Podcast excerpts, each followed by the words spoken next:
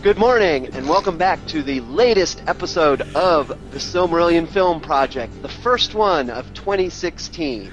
I'm your co-host Dave Kale, and with me as always are the Tolkien maven Trish Lambert and the Tolkien professor Corey Olson, and Happy New Year to you guys. Happy New Year to wow, you I got guys. Billed, I got billed before the Tolkien professor. it's the new it's the new twenty sixteen look. You know, it's uh, There it's you a, go. There you go. Plus Corey's now the Star Wars professor. Oh yeah, exactly. Ah. I'm now the Star Wars professor. Um uh yeah, no, anyway, so uh th- welcome everybody, and uh you know, it's kind of amazing thinking about the fact that it's twenty sixteen now, and thinking back to, you know, starting up when Riddles in the Dark. First ba- podcast? I well, I recorded my first podcast back in uh, two thousand seven, so this is like my tenth year now, basically entering the tenth year of of uh, you know, doing podcasts. Um, so yeah, things have come a long ways. You know, kind of thinking back, even just thinking back. I mean, wasn't it?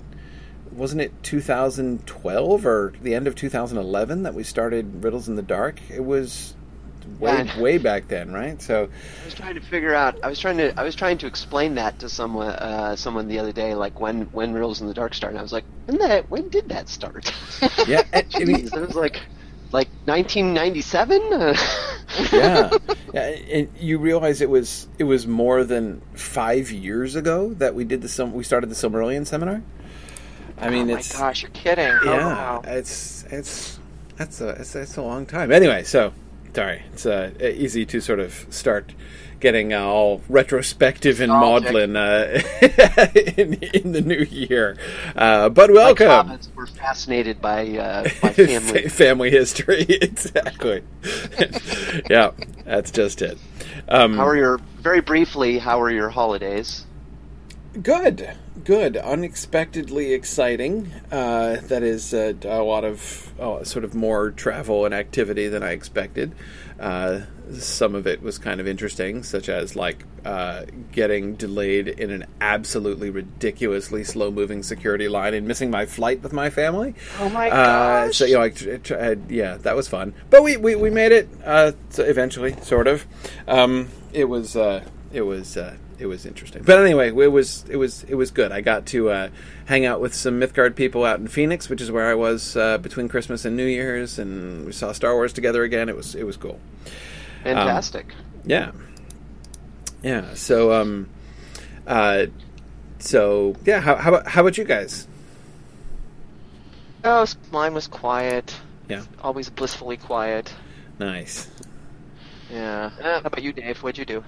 Um, let's see. We so for the for the for the main sort of Christmas holidays, we stayed in Southern California, didn't travel anywhere, um, which was kind of nice to to be in L A. Although each year we think like, oh, you know, one of these days we'll have to spend the holidays here and, and see more of our friends. But then all of our friends go back to visit their parents. right, right, right. They're all gone. Uh, the one we did do, um, we did do. Uh, we went to the the Rose Bowl on uh, New Year's again. Oh wow! Stanford played, which is always fun. So cool. Yeah, but it was good. It was good. I missed you guys though. Yeah, yeah. It's been uh, it's been a long time. I, I was going to say, Trish. I was going to say, as soon as you said it's uh, blissfully quiet as always, I was expecting that to be the cue for Buddha to start shrieking in the background. He would have, but he's shut away. He always uh-huh. is shut away on podcast day. that's, that's, that's good. Otherwise, he does like he to he does like to make his presence known. Uh, he likes to weigh no. in. What do you mean blissfully quiet? You know, one one difference uh, one difference with this time of year is no no Mythmoot this year, which is yes know, yes. This is our when we're finally making the shift from because uh, with the end of the Hobbit films, uh, we're we're sort of taking Mythmoot to its next level. The main the, the main idea there is t- we want we've had so much fun at Mythmoot. We want to you know we we were going to decouple it from uh, that time of year. It was only being held in like January because of the Hobbit the films. Dead of winter. Yes. Yeah, and uh, we I want to stop holding it in the dead of winter in the nor in the Northeast. That that that was that was one goal. Um, another goal is uh, was just to expand it, um, to make it into a, a sort of a, a, a instead of just a weekend conference, which was always it was always so much fun, but so short. You know, so hard to to to do even half the things that we really wanted to do together when we were all together. And I want to expand it and make it into a, a full like three and a half four day conference instead of just the just the you know day and a half basically that we were able to get. Um, so we're gonna do. So we're gonna start making longer. We're gonna. It's gonna be every other year, but we're gonna make it longer so that people can, you know, plan now, the time to know, come. And, waxing yeah. nostalgic as we are, I, I do want to say that listening to Corey talk just now makes it sound like this was always the plan, you know, and that we always, from like we always were, you know, that we did this like consciously, you know, in the Hobbit film. It was not. It did not start that way. Oh, no, it didn't. St- the first one was almost perfectly spontaneous. I mean, we. Yes. Yeah. Yeah. yeah I mean, I think you. Would, this was. You're talking about a plan you always had, but you had always like thought it would be somewhere down the line. Not. Yes. It didn't. Wasn't yes. supposed to have happened as soon as it did. Exactly. That first Mithmood was completely like, because the new Hobbit film was coming out, people wanted to f- literally fly to come to where Corey was to watch the movie with him. Yeah, and Corey was together. Like, well, gosh, if people are going to do that, we should make it a conference. We should do something more than just hang out and watch the movie, yeah. So we hung out and watched the movie and had a little conference, and it was awesome. Yeah, it you was, know, having Peter Beagle as our first guest, not a bad way to start yeah, off with yeah, it being so spontaneous. That was pretty funny. Yeah. Yeah. So anyway, no, it's it's been it's been it's been crazy. But anyway, okay, yeah, we should we should enough family history. Yeah, we, we should, should move forward here. That's right. Let's oh, okay. Forward. Well, sort of forward. Podcastless. We should move into talking about uh, uh, Silmarillion Project and uh, begin that by moving backwards and talking about last time. So we have a few comments about uh, what we talked about last time, um, and the main thing that I want to so there are three basic. Um, things I would want to address from the people raised in the discussion boards since last time. First is Robert Brown, and he's sort of g- going back to the lamps for a minute, um, and sort of questioning our idea that the lamps were a bad idea. He thinks that the lamps being a bad idea is a bad idea. Um, and uh, I always have uh, great respect for Robert's comments. Robert is uh, uh, one of our great ex. He's one, one of the one of the people in all of uh, uh, of our uh, Mythgard things I can always count on as no, for knowing the texts really, really well. Um, and I, I, I do respect the idea, Robert. Um, you know, he says uh, that, uh, you know, basically... The, the the lamps is supposed to be the spring of all of Arda, and so to make the Valar flawed or selfish from their beginning, um, uh, th- so first of all that that it kind of it kind of cheapens, uh, it, it reduces the, that whole idea of the spring of Arda, and it also. Um, undermines the, the the sort of the fall that they have later on. If we are anticipating, you know, the the, the retreat to Valinor and enclosing the light of the trees in Valinor and basically not sharing that with Middle-earth and walling that away as they did, um, that was... Um, you know, that that was a bad idea. That was the the moment where the, the Valar sort of make the wrong choice. So to have them already kind of doing that um, with the lamps is is uh, you know, he was arguing just kind of undermining that or making the making their actual fall into sort of a mere repetition or continuation rather than making that a really significant moment. And I I I, I think that that's a really good point. Um, I I think. Th- My own response to that, I guess, would be first that I don't, I don't mind having that be a repetition, but I agree it shouldn't be a mere repetition. Um, that we don't want to be in a place where it looks like we're just having people continue to do exactly the same thing over and over again. I think it's an anticipation. I think, you know, if we did it right, I think what we would be doing there is showing that the lamps. Um, the lamps are. It shows the, it shows the beginning of the impulse that's going to lead them to make that long wrong decision later on. It's not that I think that the lamps themselves are a terrible idea. I mean, the going to Valinor, like that's where we were talking about them doing the wrong thing for the right reasons. Um, I don't think that I would go so far, maybe I did go so far, and I don't remember now, um, as saying that the lamps themselves were were a, were a bad idea. Um, certainly well, not on the same order of magnitude. I think the, the genesis of that concept was sort of people asking the question of like, like, what was the status of the of of light um, mm-hmm. in, in sort of quotes uh, previous to the lamps? So like, did the lamps create light out of nothing, or was light always there, sort of ambient, like a perpetual twilight in, in all corners of the earth? And following on that thought, we asked the question, okay, if light was already there, did the lamps in, then sort of concentrate it and sort of suck it up from other places and create dark corners? So so right. It sort of started us down this, this thought experiment about where did the light come from, and if the light was already there and the purpose of the lamps was to sort of, you know, drink it up and organize it and suck it up, did that deprive certain regions and certain creatures of light in the little dark corners? And in that case, was this necessarily a good idea? Were they basically concentrating the light for the benefit of a few privileged, um, um, you know, uh, inhabitants, including themselves, but uh, but also taking it away from other people? I think that's kind of where the, the and if that was the case, is there sort of a sense in which making the lamps maybe isn't necessarily good? Right, right, yeah, and and I guess I guess what I, again what I would say there is it's it's not the same deci- it's not the same decision. Having the lamps concentrated in Middle-earth, well, they're, they're still in Middle-earth. I mean, like basically, it's the idea. Thinking about this in a really kind of crude geographical fashion, Almarin is near the middle, right? So they have what they what they end up creating, according to the way that we were describing it, is, you know, this sort of warm, bright center, but the edges are, are left dark, right? Mm-hmm. Yep. Um, but it's still the center, and there still is kind of the idea that, that you know, the Valar and their light and influence is sort of moving out from there. Um, yes, they do create, you know, light in the middle and darkness on the outside, but it still is, they're still occupying the middle. With Valinor, they go off to the edge, right? They go off to the western edge and wall it up so that the majority is left dark. And that's where we can see, again, it's the same impulse, but it's taken to the next step. And that next step, yep. I, you know, I, so I wouldn't go so far necessarily as to say, you know, them doing the lamps was a wrong thing to have done, but it shows the impulse that's going to lead them to do the wrong thing later on. Yep, yep. So I guess that's the yeah. distinction that I would want to make. And it's and it's these kinds of questions, I think. I, I mean, I think I think that sort of question is sort of inevitable when you start sort of trying to figure out the metaphysics of how these things work. And it, yes. And it, and it, it does make you wonder. Um, I don't know if Tolkien thought much about this in sort of the, the, the versions throughout, you know, the histories of Middle-earth, like if he was refining this idea of the lamps or maybe even jettisoned it, um, since I, I'm really not well read on those. But I, it makes you wonder if he'd had an extra fifty years to keep working on on these ideas that maybe he might have, you know. Given yeah. that there was a... fifty years in addition to like the fifty years he already had to work yeah, on it. Well, I think well he of, needed at least fifty more years. Yeah, yeah. yeah that's you, kind it, of true.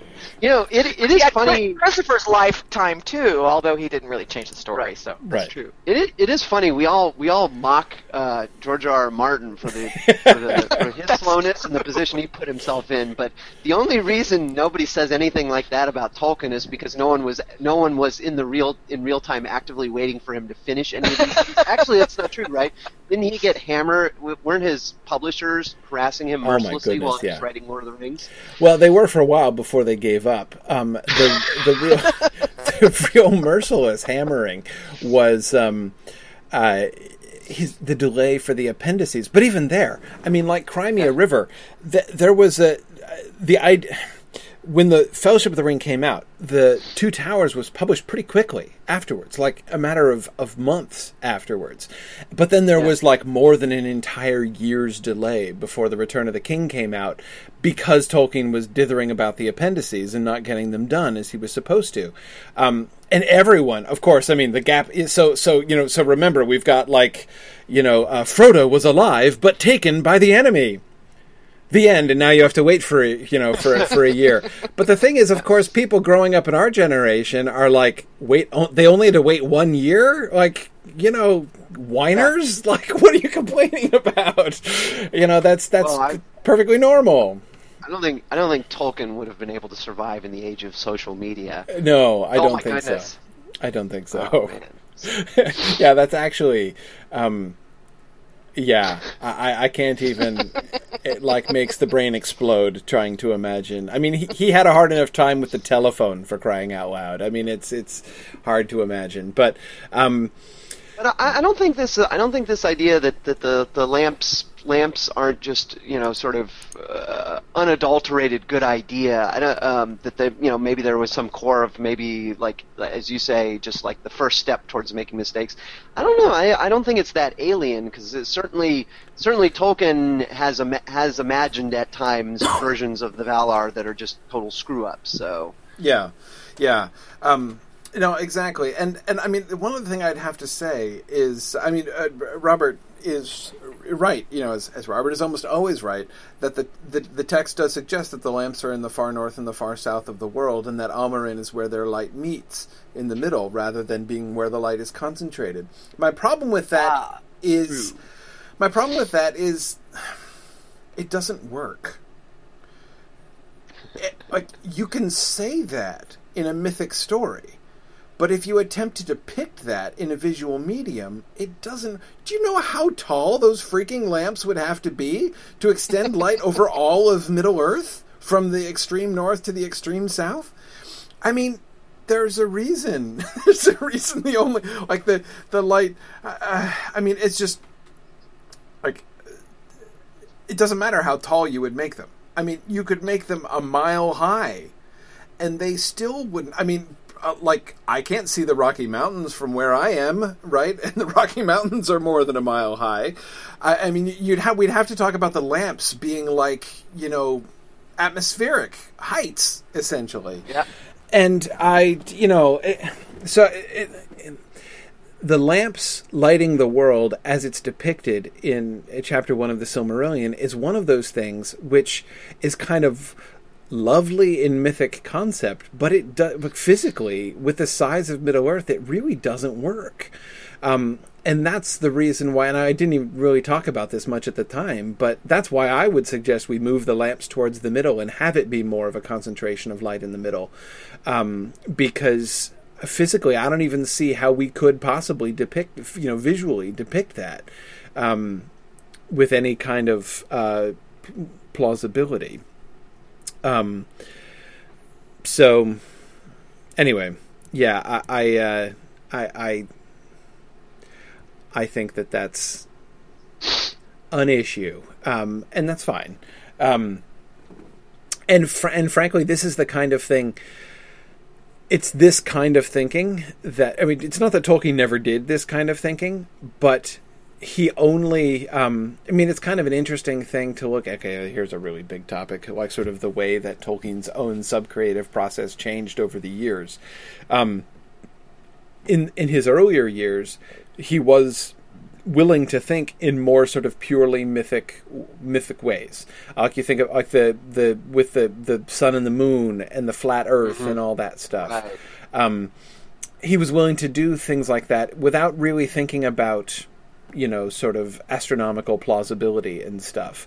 It was later in his life that he s- was sort of saying, okay, look, if this is really the world, then like it really would have been orbiting the sun the whole time, and the Valar would have known this, and therefore the elves would have known this. So to say that there are these elvish legends about the flat earth and the, you know, the sun and the moon being carted below the world through a tunnel is absurd, you know, and so he, he was changing his conception in later years to say that these were actually human myths, be, said in ignorance of the reality of the solar system. Um, mm. And I don't really like those. I, I mean, I kind of disagree with him that he has to change things in that way, that he has to, but, but again, I feel like if we're going to, it's one of the things you do when you visually depict it, you kind of exit that mode of sort of simple mythic storytelling. Um, yeah. Uh, so, um, certainly understandable why that would, why, why that would why you why that might, especially for somebody who spends all of his time thinking about this stuff, why that would gradually start to bother him more and more. Yes, yes, exactly. Um, and it's really as he was filling it out, you know, as these cease to be the stories from, you know, just sort of mythic stories from an earlier time, and and be, you know, the whole the the time that he spent in, especially in the later portions of, in the post Lord of the Rings portions of his life, just kind of writing essays and explaining how everything fits together. That was the, you know, that kind of pure subcreative work was a lot of what he was really focused on, more more than storytelling per se. I mean, you look at like the last, uh, you know, the last couple volumes of uh, of the history of Middle-earth. There's not nearly as much storytelling that he was doing. There's just a lot of uh, um, sort of fact correction okay. and things. Yeah, yeah. Um, And uh, several people are talking about the flatness of Middle-earth and how, you know, light would extend from a uh, from a, a, a pillar across a flat world much better than a round world. I'm going to defer the flat world discussion to a later time. Um, we're going to get the rising of the sun and moon. I think that, you know, the, I think, that, I think the, the the significance of the sun and moon within Tolkien's world is such that I don't want to adapt the sort of, again, his his later conception when he was going to go back and rewrite the whole thing with the sun and moon there from the beginning. I don't want to do that. I think the mythic power of the rising of the sun and the moon and the way that those moments happen within the stories is sufficiently powerful that we want to follow that. Um, but when we do, I'm going to want to talk about the flat earth, and uh, and I, I don't want to do that today. So I'm going to defer that until... Um, season three. So come back to me in twenty eighteen and we'll talk about the flat earth at that point. Um, so, okay.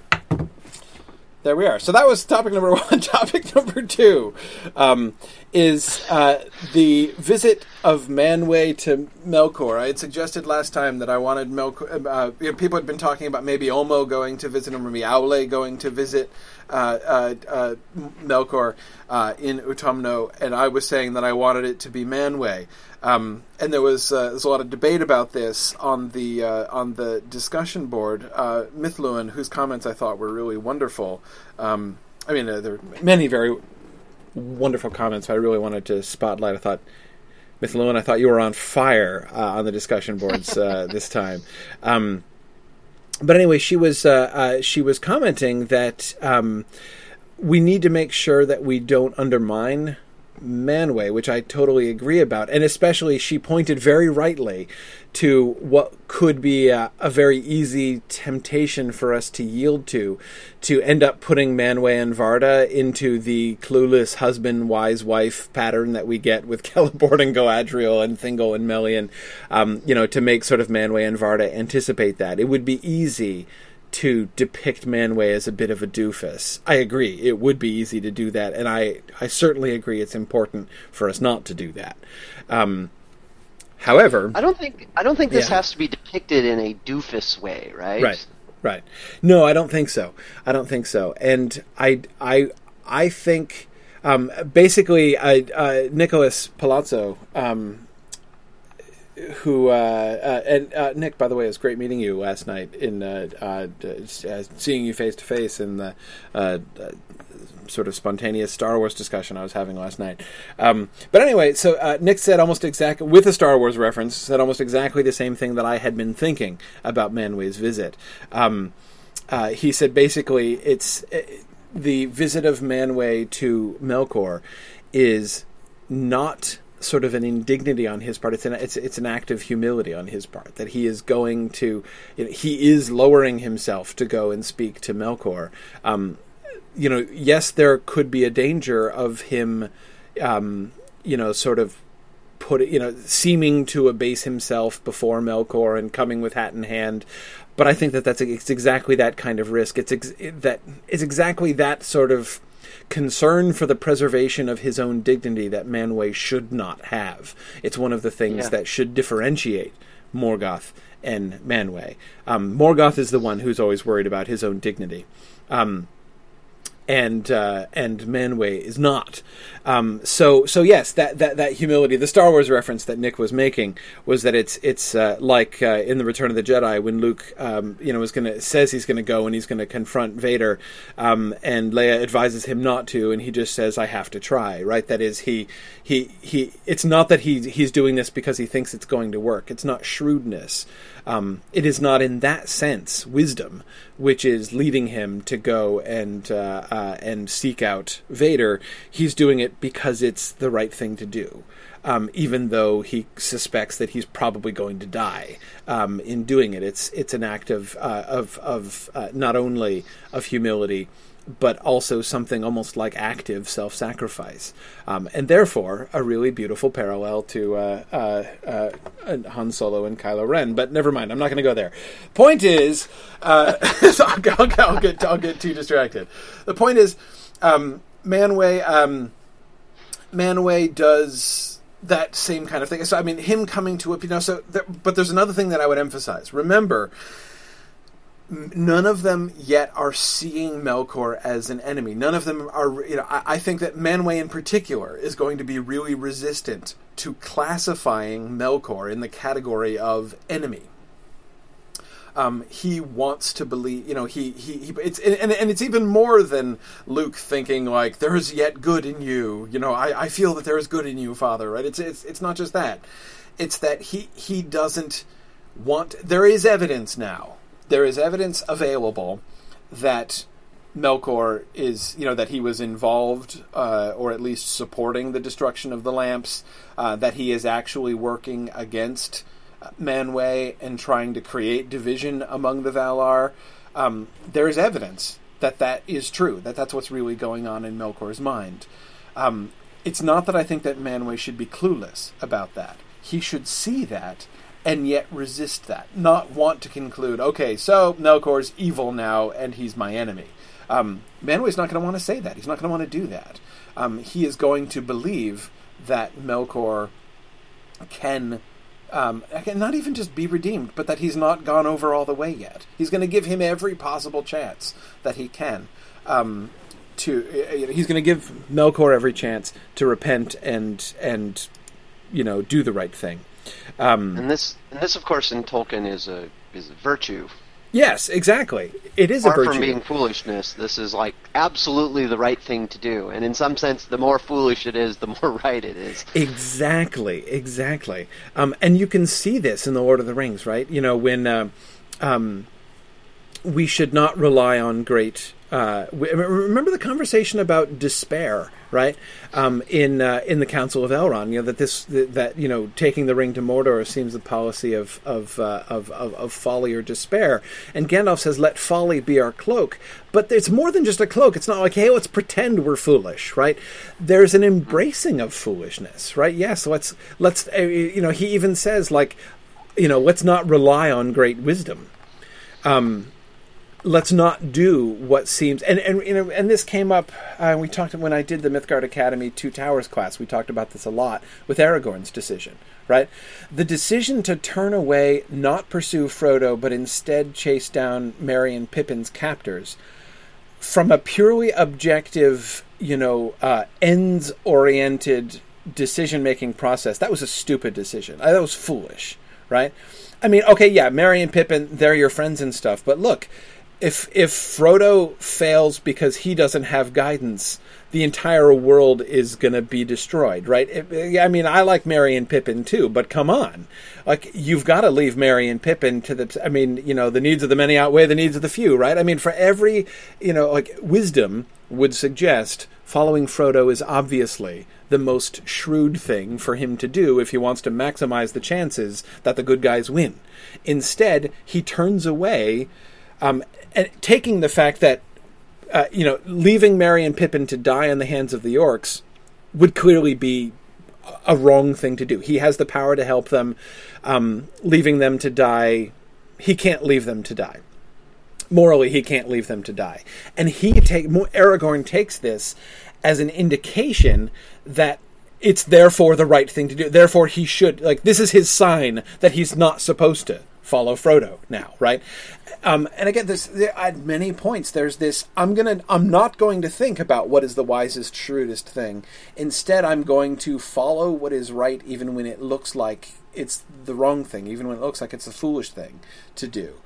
And that's what, you know, it, that's what leads you to the right path. Um, so yeah, I, I do think that Manwë's foolishness, both here and later at the you know at the Unchaining of Melkor. We'll we will we'll have an opportunity to show this again, and basically it's kind of that that I'm wanting to set up here. In part, I want to set up Manway's attitude to show it's not that he's stupid, it's not that he's foolish in the sense of he doesn't think of these things or or or, or ask, acts rashly without thinking. It's that he thinks and considers and yet chooses to show pity, chooses to show mercy, chooses to give the benefit of the doubt, and to follow hope. Um, to follow hope instead of wisdom, basically, is what I think we can show Manway doing here. Um, and it's my desire to, to do that and to show that. That, that to me, outweighs any desire to sort of preserve Manway's uh, uh, sort of uh, prestige. Um, in, in fact, if anything, I think that this is where we show his real leadership. It's it's in acting like this that Manway shows why he is the king. I mean, this is this is the most kingly thing that he can do, is to act humble in this way. It, again, it's what he it's what Morgoth doesn't get, right? Morgoth doesn't get the, the connection between humility and leadership. Um, he is he sees leadership as something that he can arrogantly claim because he deserves it, right? Um, but that's not what Manway shows. And so he, uh, here again, I think we have the opportunity uh, to sort of show a pretty prominent Tolkienian theme, um, you know, of servant leadership and, and, and sort of stewardly leadership instead of, you know, the arrogant seizing of power. Um, so that's why I especially want to have a spotlight on Manway here and to show that contrast between Manway and, and Melkor. I like it. Um, third point that I wanted to hit on, um, is, um, um, oh, so by, by the way, the, I still think, and I, I sort of increasingly think that the leader of the resistance, the, uh, the, the, the leader of the anti-Melkor, um, voice in uh, in in in Valinor should, should totally be Ulmo. I mean, I think that's, that's absolutely his, his role, where he's just, he's not having anything. And and it's in a sense, perhaps, it makes him lesser than Manway. Like, his Manway's f- grace and forgiveness and humility um, make him a better king, a more fit king than Ulmo would be. But yet Ulmo, Ulmo doesn't forget, right? And he doesn't, he does not give Morgoth the benefit of the doubt. And he's right. And it's one of the reasons why we see him acting more actively, uh, you know, later on, um, you know, with the whole Tuor business and everything. Um, but, uh, but anyway, yeah. Um, I think that uh, of the Valar, there should be relatively few who are actively duped at this point. Um, you know, I, I, I would say that the... Uh, um, At, at this stage, you know, episode eight and episode nine, the major there should be may, there should probably be one or two like pro Melkor supporters still, people who really believe that he's a good guy and being misunderstood. There should be like Manway and Varda presumably agreeing with him um, that he is, uh, you know. going down the wrong road, but hasn't necessarily gotten there yet, and they're willing to be patient and hoping to bring him back, um, you know, to uh, to still correct him and, and, and embrace him. And then there'll be some who are just, like, done with him um, and ready, basically, to declare him as enemy.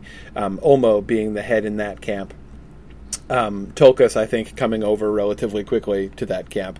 Um, who do you think should...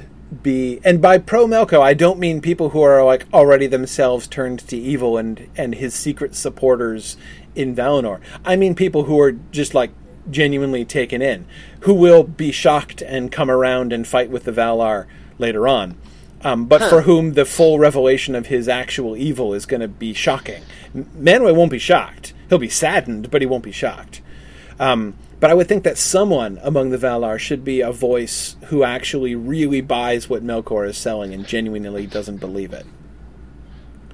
Probably not Tolkis. Or not maybe Tolkien. I mean, yeah, maybe this could... would explain his uh, his his his later sort of rage, right? And uh, he's uh, of no avail as a counselor. Uh, so the idea that he'd yeah. be completely in the wrong makes a certain amount of sense. Um, uh, I don't, you know, there. I feel like there might be a temptation to make Nienna one of those, but I don't. I don't like that idea because no. I, I don't like I that that just. That that's uh, you, there's too much chance of people misinterpreting her character in the same way that that um, they might misinterpret Manwë, of looking and saying like, "Aha, see, pity means foolishness." Exactly. So exactly. I would de- like Nienna. I put firmly on the not fooled camp, more along the yes. lines of Manwë. Of Manwë, yeah, yeah. I would put Nienna along with with Manwë. Um, yeah, Tolkien. That is interesting. I mean, of course, it. Um, I mean, it's almost too easy, but we should probably shouldn't resist it for that reason. Uh, I mean, we do want to show Tolkien being not, you know, not the sharpest tool in the shed. Um, mm-hmm. And that that would give us a good opportunity to do that. Um, we could throw in, you know, one or two of the more minor um, Valar, like Lorien, I'm thinking, for instance. Um And Lorien could be basically thinking the best of Melkor, most because he, you know, we could put Lorien in, in like kind of a state of almost of denial, right? Again, his Lorien's whole thing, right? He's all like peace and healing, right? So we could we could have him kind of be in a place where he's just sort of wanting to, you know, almost wanting to deny the, just deny the direction that things are going, um, but uh, you know. He's not going evil. Things aren't falling apart. Everything's okay. Everything's calm and peaceful. Um, but uh, but yeah, yeah, Carita. So no, I agree. That is what's so appealing about the Tolkien idea is that then when Tolkien does see, this is why we see then Tolkien at the forefront of the of the battle, and for him to be the one who first, who is the most staunchly defending Melkor um, in discussions in Valinor, and then to have him. Uh, to then have him be the one who, you know, grapples Melkor and throws him on his face and chains him up, um, is then also sort of, uh, sort of, sort of fitting. Um, mm-hmm. That that certainly seems to work. Um, yeah. Okay. I like that. Well, one last thing we, we, we do need to get on to talking about today's episode. Um, one last thing I wanted to address that was raised, and it's a sort of a simpler framework question. Um, Michael Dennis was at, was saying, uh, you know, why why thirteen episodes? Um, why should we strain ourselves to fill an arbitrary number of time slots, uh, you know, as if they were allotted to us uh, by the network? And it's true that, you know, of course, from the beginning, I've been saying we're going to have no restrictions and everything. But I think there's a difference between having no artificial external restrictions and having no structure at all. I mean, I think we have to have a structure. And I actually think that it's a really good and uh, a really... I think that it is it is it is bad for creativity to have no structure at all. I mean, I'm kind of reminded of uh, um, of the... Uh, that comment that I really like so much that Robert Frost said about modern poetry when he said that writing writing poetry without meter is like playing tennis without a net. Um, you know, you can say that being freed from uh, metrical conventions, uh, you know, gives you un, un you know untrammeled freedom of creativity, um, but having you know how you could, but that would be like saying tennis would be more fun if you had no net and no. Uh, you know, ba- no boundary markers, just two people with rackets and a ball beating it at each other.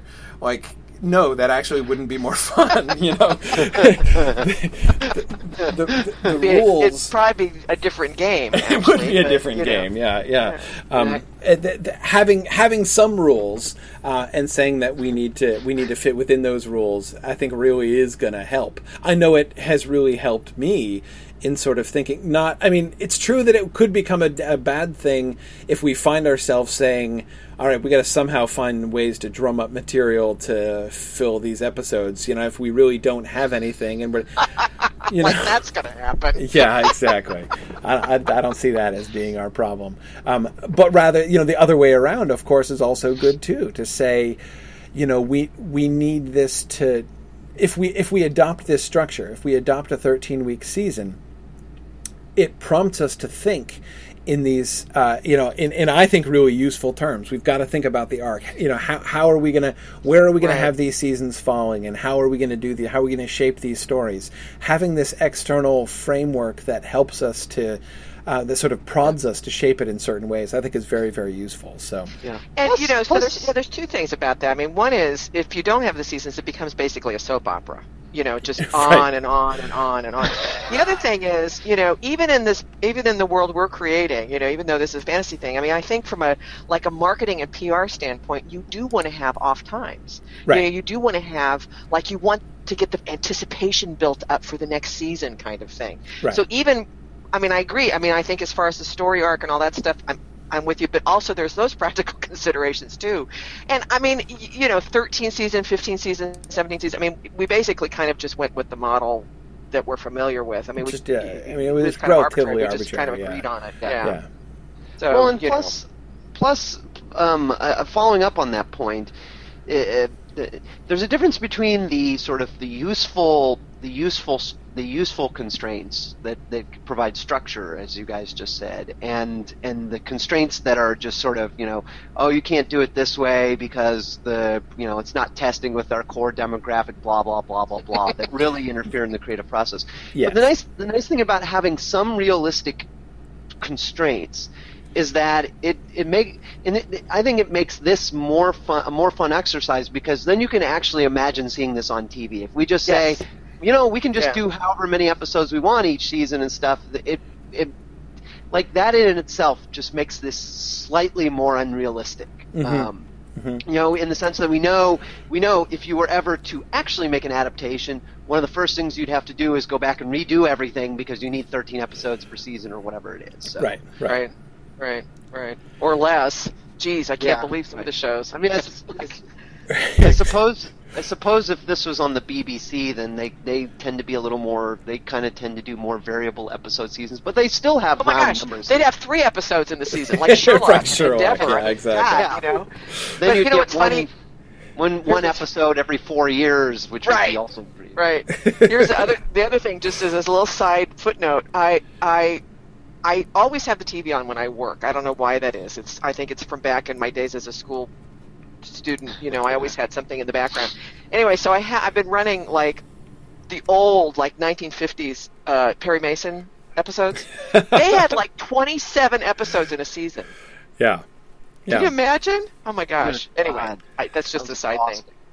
So we're kind of going with those, kind of today's. Man, those people made a lot of money. Yeah, it's true. Anyway, so yeah, and it's something I, as I recall, it's something that we three just kind of agreed upon before we started. The you know the yeah, show. I mean, yeah. sort of arrived at. Let's do thirteen seasons. So yeah, I don't. Yeah. I don't see. I feel like it's. A, I don't see this as actually causing any real problems.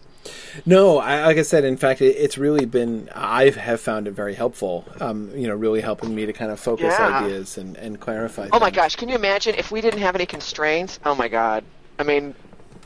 We would just go. We'd still be back, you know, with the making of Carita. I mean, yeah. So, so okay, now let's finish hashing out the Inuin delay here, people. We we That's really right. got to sort That's this right. out. Episode twenty. Episode twenty. Yeah. Gonna need at least two seasons. yeah. Exactly. Exactly. All right. Well, let us transition towards today. Quick, let's do uh, our announcements. Of course, the big announcement this week is we have uh, our spring classes uh, uh, starting up. Uh, our, our spring Signum classes um, begin on Monday, uh, and we have uh, three literature classes and a language class. Uh, really cool slate of classes this term. We've got... Um, Uh, we've got uh, Doug Anderson's uh, The Inklings in Science Fiction class, where you'll get a chance to look at Lewis and Tolkien's uh, uh, relationship with the whole science fiction world, and to be looking at uh, you know the, the, the center of the twentieth century science fiction stuff uh, through the through the, the lens of the Inklings. It's a, so a wonderful kind of meeting of worlds, uh, which is so rarely discussed. I think it, it's, it's going to be absolutely fantastic. And you know, if you've never If you've never heard Doug Anderson talk, you know, you you you just have this incredible treat of being uh, uh, being given this amazing wealth of, uh, of of storehouse of information that Doug Anderson is. It's amazing. Um, so... Uh, so that's one class. We have the Invented Languages class, where uh, people are finally going to get a chance, uh, as they've been asking for for a long time, uh, to study Tolkien's Elvish languages. But it's going to be much more that you'll get to do that. And you'll get to study Elvish languages with Carl Hostetter, one of the one of the leading experts in the world on on, on Tolkien's Elvish languages. Um, you know, the, the the the one of the primary editors of Tolkien's linguistic papers. Basically, Christopher Tolkien has handed over those uh, to uh, to Carl. Carl and and uh, and others in the Elvish Linguistic Fellowship, um, which of course you'll notice forms the acronym ELF, uh, not coincidentally. Um, but anyway, uh, th- th- those people are great. Carl is is uh, is just absolutely fantastic uh, with Quenya and Sindarin. But again, you're not just going to get a chance to learn uh, and study Tolkien's Elvish languages, but really begin to see the evolution of Tolkien's languages and how Tolkien's own language invention changed over time, and how that reflected and informed his own storytelling development over time. If you really want to kind of understand what made Tolkien tick as a storyteller, um, this is, you know, you really do need to understand his languages. And I know I it's one of my own weaknesses. I don't really do his languages, um, and I know that it really hampers my own, you know, my full understanding of sort of how these stories grew in Tolkien's mind. Um, so it's, it's a wonderful opportunity with uh, with Andrew Higgins and Dimitri Fimi, who are uh, co-editing the uh, the new Tolkien book that's coming out next year, the the new edition of uh, of his essay, A Secret Vice, where he talks about his language invention. So, uh, uh, so anyway, that's going to be a really great class. And then I'm doing my modern fantasy class as we look at sort of themes and ideas. You know, we talk about we start the semester talking about Tolkien's ideas about fantasy and why fantasy is important and what fantasy does in On Fairy Stories. And then we go and we look at sort of what has been going on in fantasy since then. We we, we do a sort of a selection, six different fantasy, uh, you know, modern fantasy books we're doing. Uh, thinking about different kind of, of of of meanings and concepts of of what fantasy is and how fantasy works and what the point of fantasy is, sort of seeing how that uh, is being approached by very different authors uh, in the last thirty to forty years. Um, so, so that's my class that I'm doing, and we're offering our our Elementary Latin one class is our language class for this term. So uh, really, really fun, exciting semester at Signum and Mythgard this term. So I hope you'll look into those. If you go to mythgard dot org uh, and click on current classes, you'll be able to see all of the... Uh, Uh, you'll be able to see all the stuff. Classes don't start until next week, so there's still time to get in before uh, before things start up. So that's that's our, our first and main announcement. The second one is that, uh, no, it's Friday, day before yesterday. I was going to say yesterday. Um, I started uh, the new Mythgard Academy uh, seminar this term, um, this year. We're doing The Shaping of Middle-earth, so if you're wanting to uh, continue following our History of Middle-earth uh, series that the electorate has been uh, insisting on over the last uh, year and a half, it's been really cool. We've done The Book of Lost Tales, both volumes. We did The Lays of Beleriand, and now we're doing The uh, Shaping of Middle-earth. Um, so we, we began, didn't quite finish, discussion of uh, the sketch of the mythology, the overview plot summary of, of his whole mythology that Tolkien wrote. Um, back in nineteen twenty-six, um, and then we're going to go on from there to the nineteen thirty Quenta, really the beginning of the of the Silmarillion in its eventual form. Um, so anyway, I uh, hope you that's that's Wednesday nights at uh, at nine thirty. So we'll be uh, we'll be plowing on with The Shaping of Middle-earth.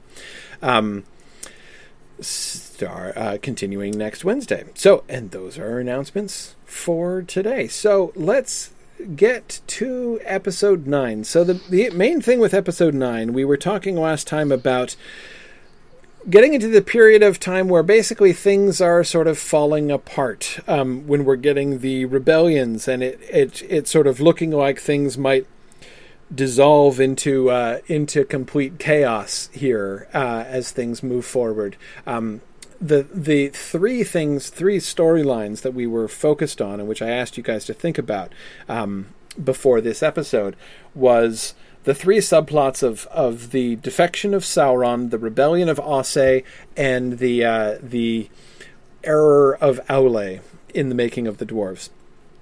And uh, so what order should we do those in, and how should we be connecting those things together? Um, lots of really good discussion on this on the on the discussion boards. What do you guys think? Dave and Trish, what are your thoughts about... My, my I'll just I'll say quickly, my own thought is that we should save Aule until last there, um, because I'm I'm just kind of thinking... Imp- for two, I have two reasons for that. One, just for uh, anticipation of the children. That is, as we're getting closer and closer to the awakening of the elves, having um, having Aule be further on down the road, and having the, the, the making of the dwarves, and therefore raising the issue of the Valar waiting for the children and their impatience for the children. I think having that closer to the awakening of the elves is probably a good thing, so that we're prompting our audience to be thinking about the coming of the children. Um, whereas if we have that happen here, say in episode nine, then, and they, you know, the, the waken, the, the actual awakening of the children doesn't happen until, you know, the very end of the season. Uh, that's a long time to sort of, you know, they get a chance to kind of forget about that theme a little bit more. So I, I would save Aule to the end for that reason, but also for dramatic impact, I, I would think as well. If we have the rebellion of Ace and the defection of Sauron happening, then if we set up Aule's, um, you know, the sort of the sin of Aule to look like he might be going wrong too, that could really sort of achieve a, a, a kind of crisis, right? I mean, like if one of the greatest of the Valar himself is also, you know, now, so now here, you know, so things are already bad enough with, with Melkor now, and, and, and, and lots of chaos has been going on, and now Aule's going off the rails. I mean, that, that kind of looks like it's sort of the, fi- you know, potentially the final disaster. Um, so I think for dramatic impact, I'd want to have him last too. Um, what do you guys think about that? Um, I, I I agree with you in terms of, well, one of the reasons I agree, not just for the dramatic reason, and I do see the point of having it be closer to the time of the Awakening of the Elves, but also we have so much, you know, that we want to, mm-hmm. you know, there's there's a lot of stories to cover in this episode, and I honestly think Aule, and there's also the aftermath, which is the creation of the Ents, you know, and Yavanna's reaction kind of thing. I mean, I, I, I want to make sure that gets some play. Yes. And if we just kind of put it in here, you know, I mean, it, I think that whole thing deserves an episode all by itself, because there's enough that goes on. Yes. Um, that I think is, and, and I think for this episode, you know, we have Ace and Myron slash Sauron, and you know, Manwë talking to Mog. I mean, there's a lot already going on. So I think for that, for and plus we do have the option, if we want to, that Sauron could actually play a part in, you know, in like tempting Aule to do what he does. Right. And we right. already know that he's fallen, but he's still still sort of part of Aule's posse, yeah. you know, so if we set up Sauron's fall first, um, and then do Aule, I, I agree with you, I think if we did it either in episode eleven or twelve, you know, I think it would make sense from, from the connection between the dwarves and the awakening of the elves, so I'm with you. Yeah, it's you're certainly right. I would want to transition straight from Aule and the dwarves into Yavanna and the Ents, um, so that's another good reason to have it at the end, so that we don't have to be like, oh, and um, also, P S, Ace rebels, yes. right? You know, I, that that would seem to flow into the sort of the end sequence of the season more, right, more fluidly. Right. Dave, what are your thoughts about that? What do you that? think, Dave? Are you with her again? Uh, I think I think in concept, I'm I'm with. I think I think probably probably what I want to do is is. Um, discuss a little bit the details of what each of these stories is going to be and, and sort of what we're hoping to achieve. But in general, I agree. I, I think it'll be dramatic if we do, if we show. I so so okay.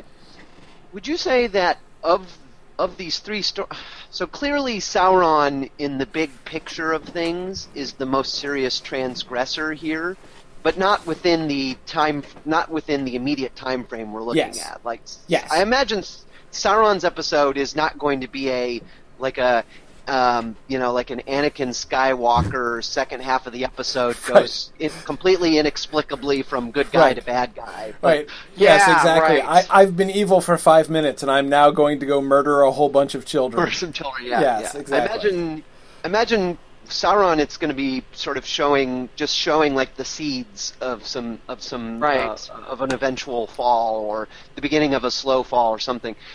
Ace, Ace um, will be sort of uh, like a he'll look like sort of a, a, a petulant teenager rebelling, but so I so I think I think that of the three, the most serious transgression is, in fact, Aule, even though he's not, not evil like yes. Um, yes. Um, uh, Sauron, and he's not rebelling against all the others openly like Aase. Nonetheless, um, I feel like it's the most serious transgression. So from that standpoint, I think it will look... I think it. I think it will be the most uh, the most dramatic to put third, and especially if, as you guys say, um, we've already set up two pretty serious rebellions, um, and, and including Sauron, who who the viewers will most viewers will know he went evil.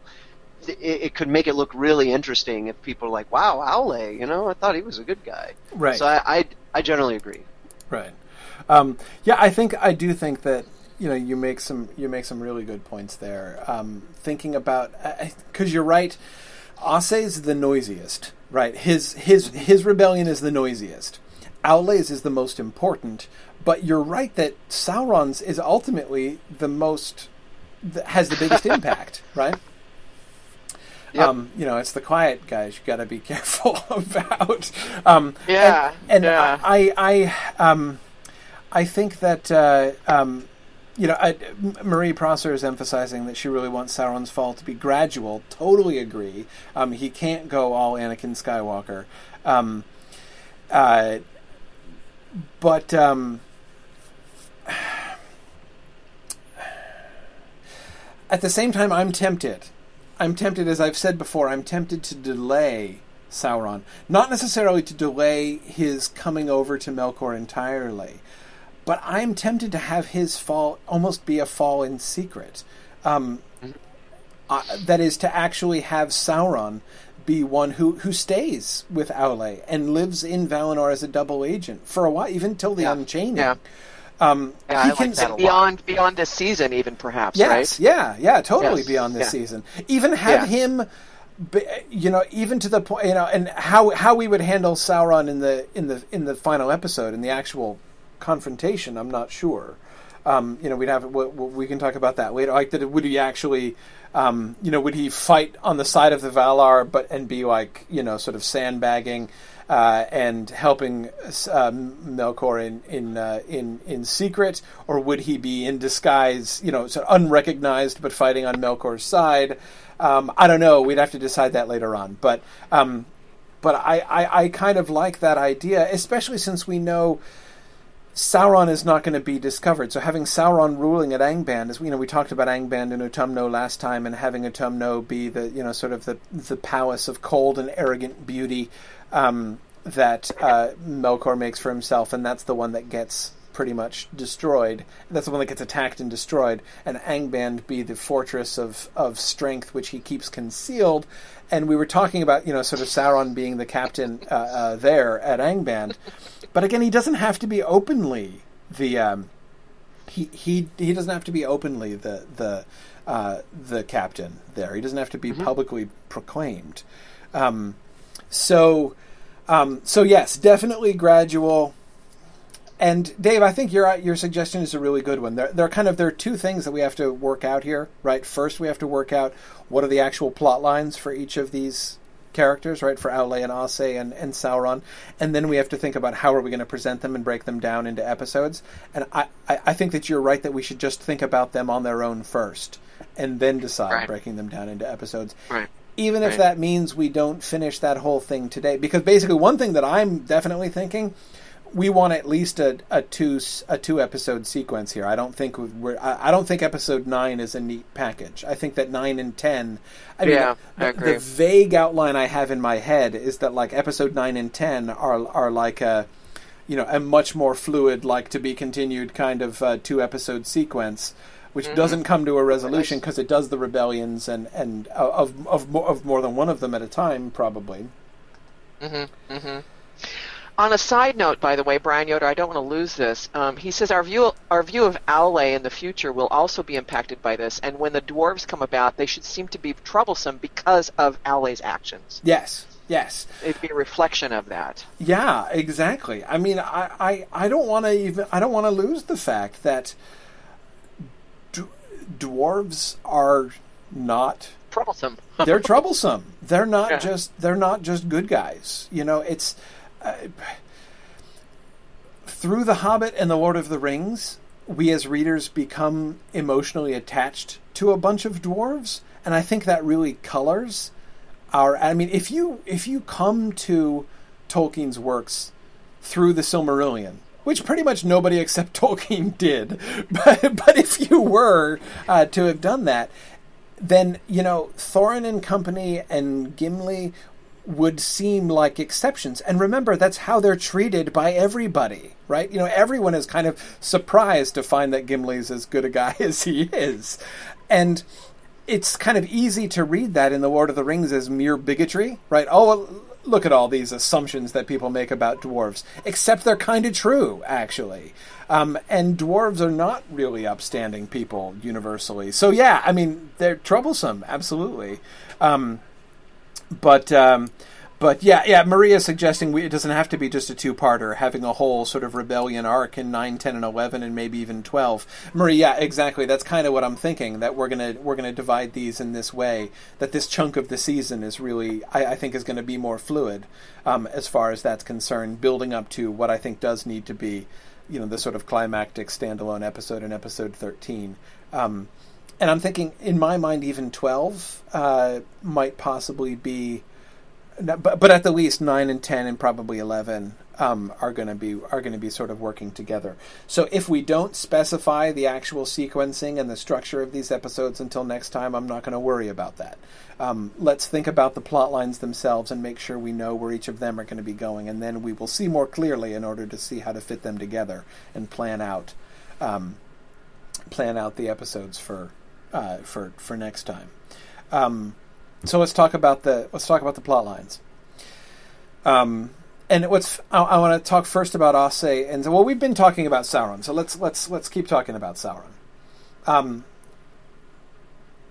how does Sauron go bad exactly? What is it about Sauron that makes him go bad? Why does he go? And what do we even mean by going bad? Because remember, one of the things we've been doing all along has been not making Melkor go completely bad. Like, he still doesn't think of himself as a bad guy. He st- he is, you know, it will be, it's increasingly apparent to some of the Valar, as it should be increasingly apparent to the viewers, that he is being guided by his pride and his arrogance, um, and that this is really coloring what seemed to be his good intentions.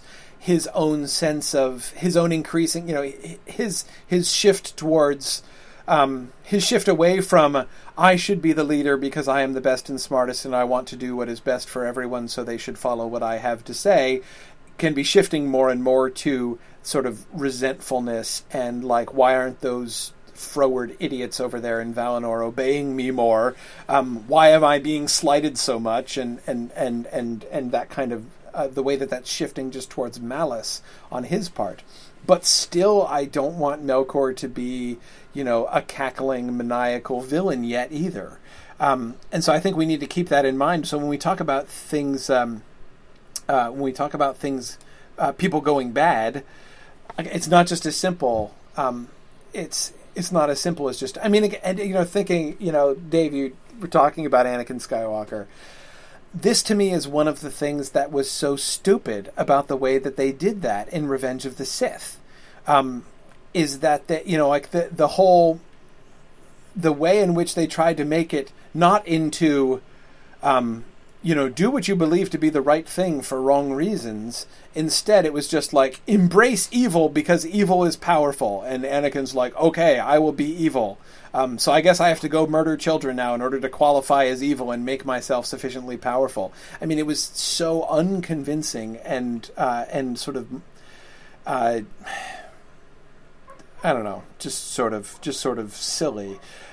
So, so what is the what is what is Sauron's fault? T- t- tell me more about his his mindset as we're as we're moving into this. Wasn't it? Wasn't it? I can't remember if it was the professor or Gandalf who says this, but they said that the one redeeming thing about Sauron was yes. that he stayed true to the master. Yes, yes. So we want to get, somehow there has to be that element in there, you know, that the that the, the, the bonding between those two have got to be really strong, right? Yes. Um, I mean, my impression is, sorry for the chorus in the background here. It's okay. Um, uh, is that the same thing, I would think that the same sorts of motivations would attract Sauron that attracted Melkor. Um, ultimately domination, but sort of having things his own way sort of mm-hmm. thing, or, or, or, you know, maybe he's, you know, chafing under constraints, you know, he's not allowed to do this or that, or I don't know, you know, maybe there's got to be some kind of dissatisfaction to start with that would make him open to seduction by Melkor. Yes, yeah, it is. Uh, it is in, in I think I'm pretty sure it's in the Valaquenta that uh, Tolkien says that he was only less evil than Melkor in that for long he served another. Right. Um, right. But I, okay. I, I, I do like the idea of kind of building on that concept. Um, uh, Trish, as you were speaking, Carita had uh, had just uh, said in her comment um, that uh, Sauron should go bad at least in part due to misplaced or undeserved right. loyalty. Um, and I, I think that that's interesting. I, I, I do like that idea, um, that part of what he could have, um, you know, uh, Brian Federini suggests that his faith in Manwë is shaken and he's unhappy that Aule supports Manwë. Um, yeah, yeah, I mean, part of this could be simply, um, uh, part of this uh, could could simply be the fact that um, he respects more what what Melkor is. I mean, of course, it's it's it's it's his own arrogance, you know, his own desire. Like basically, what the way that Melkor is doing things appeals to him. He likes Utumno right. better than better than right. Valinor. Um, but uh, and so we can see that this is in part like what is you know what is already falling in him. But he could be disgusted at Manwë's humility. Basically, you know, you know, see it as a sign of weakness. Exactly. Like here's, you know, yeah. so, you know, here's Melkor who has basically made an op. You know, he's essentially resisted the. He doesn't have to be evil, or they don't have to view him as an enemy. But there's no question that he's kind of set himself up in an opposite camp, right? Everyone else right. has gone off to Valinor, and he's and Melkor has said, "I'm I'm going instead. I'm going to set up Utumno." So we've got Utumno and Valmar as. as the sort of, uh, you know, the different camps. And, you know, we talked about that before with doing the right thing for the wrong reasons and all that kind of thing. We can have, you know, um, Sauron looking at that, you know, Myron, I should say, looking at that uh, and, and agreeing with Melkor, seeing that, like, here, you know, here, on the one hand, here Melkor is, is sort of standing up on his own against um, Manwë. He, Sauron, could admire that. Right, admire the courage of, of, of Melkor to not go along with Manwë and the others. Um, and here is, you know, uh, uh, so he could see this as sort of, uh, you know, bold and and um, and and noble what Melkor is doing. Um, and and and then you have here you have Manwë coming to him with hat in hand, right? Uh, mm-hmm. You know, yeah. I, I just I said something. Um, And then I questioned myself as soon as I said it, which is um, talking about seduction of Sauron. Yes. I don't necessarily know that that is the, right. I mean, that's kind of. I just realized it's like, well, why am I assuming it would be Melkor seducing Sauron? It could be like you said, that Sauron actually, you know, admires and comes to, you know, be devoted to Melkor on his own, without Melkor necessarily having any, you know, any particular designs on him in particular. Right. Um, right. So that Sauron self-reveals himself as the lieutenant, rather than Melkor saying, picking him out and saying, "I'm gonna, you know, I'm gonna corrupt that guy." Exactly. Well, because it's again, remember, we don't have Melkor himself thinking of himself as a bad guy, right? So the whole right, idea of, right. of, you know, we don't want him to be like, "Come over to the dark side," because Melkor doesn't think he's on the dark side, right? He right. thinks he's right and everybody else is wrong. Um, so. Uh, So that yeah. would be the thing. Sauron agrees with Melkor. Sauron Melkor's agrees with right. Melkor. Exactly. Yeah. Thinks that he's right and is basically say, could even see himself as, you know, sort of nobly helping, like, what would seem to be the underdog. Like, here's, you know, here yeah. being persecuted by the rest of the Valar, right? The one guy who's standing up to uh, to, to to the rest of them. Um, and that has the right idea about how things should be. Has the right idea about how things should be, and is and is strong, stronger than than, than they are. He would admire. You would think that Sauron would admire strength, right? Um, and so he would recognize. Uh, um, uh, he he, right. he would recognize Melkor's strength and and, and admire that. Um, yeah, I, I like uh, Marie Prosser suggests that uh, perhaps um, he. Uh, in his pride, in Sauron's own pride, in Mairon's own pride, he could think that he could succeed in bringing uh, Melkor back where Manwë has failed. Um, possibly, but again, I don't think he's going to disagree with Melkor. I, I think we have him... Um, Again, and, and to me, it's one of the things that sort of separates Sauron from most or even all, with the possible exception of the Balrogs, the rest, especially with the way that we've handled the Balrogs, um, the rest of, of Melkor's uh, uh, uh, supporters, and, and is that basically Melkor is into dominating the wills of others. I mean, that's what we see in the Silmarillion, is that his servants are his slaves, and he dominates their wills. Um, with Sauron, that seems to be l- sort of less the case. He's much more. Uh, again, that's that's what I hear in that um, in that comment by Tolkien that says he was only less evil in that for a while he served another. If he had been, and I, I don't take that as sort of excusing Sauron, like he, he wasn't operating under his own power, right? He was dominated by Morgoth, but rather he made the choice to subordinate himself right. to someone else. There was an element of humility there in his serving of Morgoth. Um, I mean, it's not a major element, and uh, you know, and he he he still it's uh, he was still sufficiently evil. Um, But that still is like the one good thing in his uh, in his on on his ledger there. Um, so yeah, I mean, I think that I think well, that, and the devotion to Melkor yeah. wouldn't be selfless. I no. mean, it would oh be no, exactly. Yeah, serving. Yeah. Yeah, yeah, yeah, yeah. Not at all. Not at all. Um, um, yeah, yeah, um, yeah. Mark Ingram says Benedict Arnold thought of himself as a patriot, a loyal subject of the crown.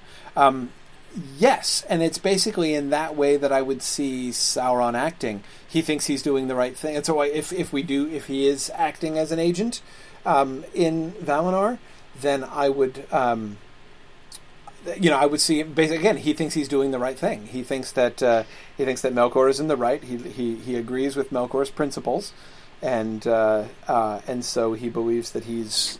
So yeah, he doesn't see himself as as as wicked. Um, well, the other thing too is, you know, in terms of, you know, Sauron being a subordinate of Melkor versus, you know, setting up on his own, um, was also the fact that, you know, Sauron's a Maya and Melkor's a Vala. There's, you know, maybe a thought in there that he can better himself. you know, I'm, I'm trying to go right. for his own personal motivations as well. Yes. Besides the, you know, I think he's, I think Melkor's doing the right thing for for the good of everybody.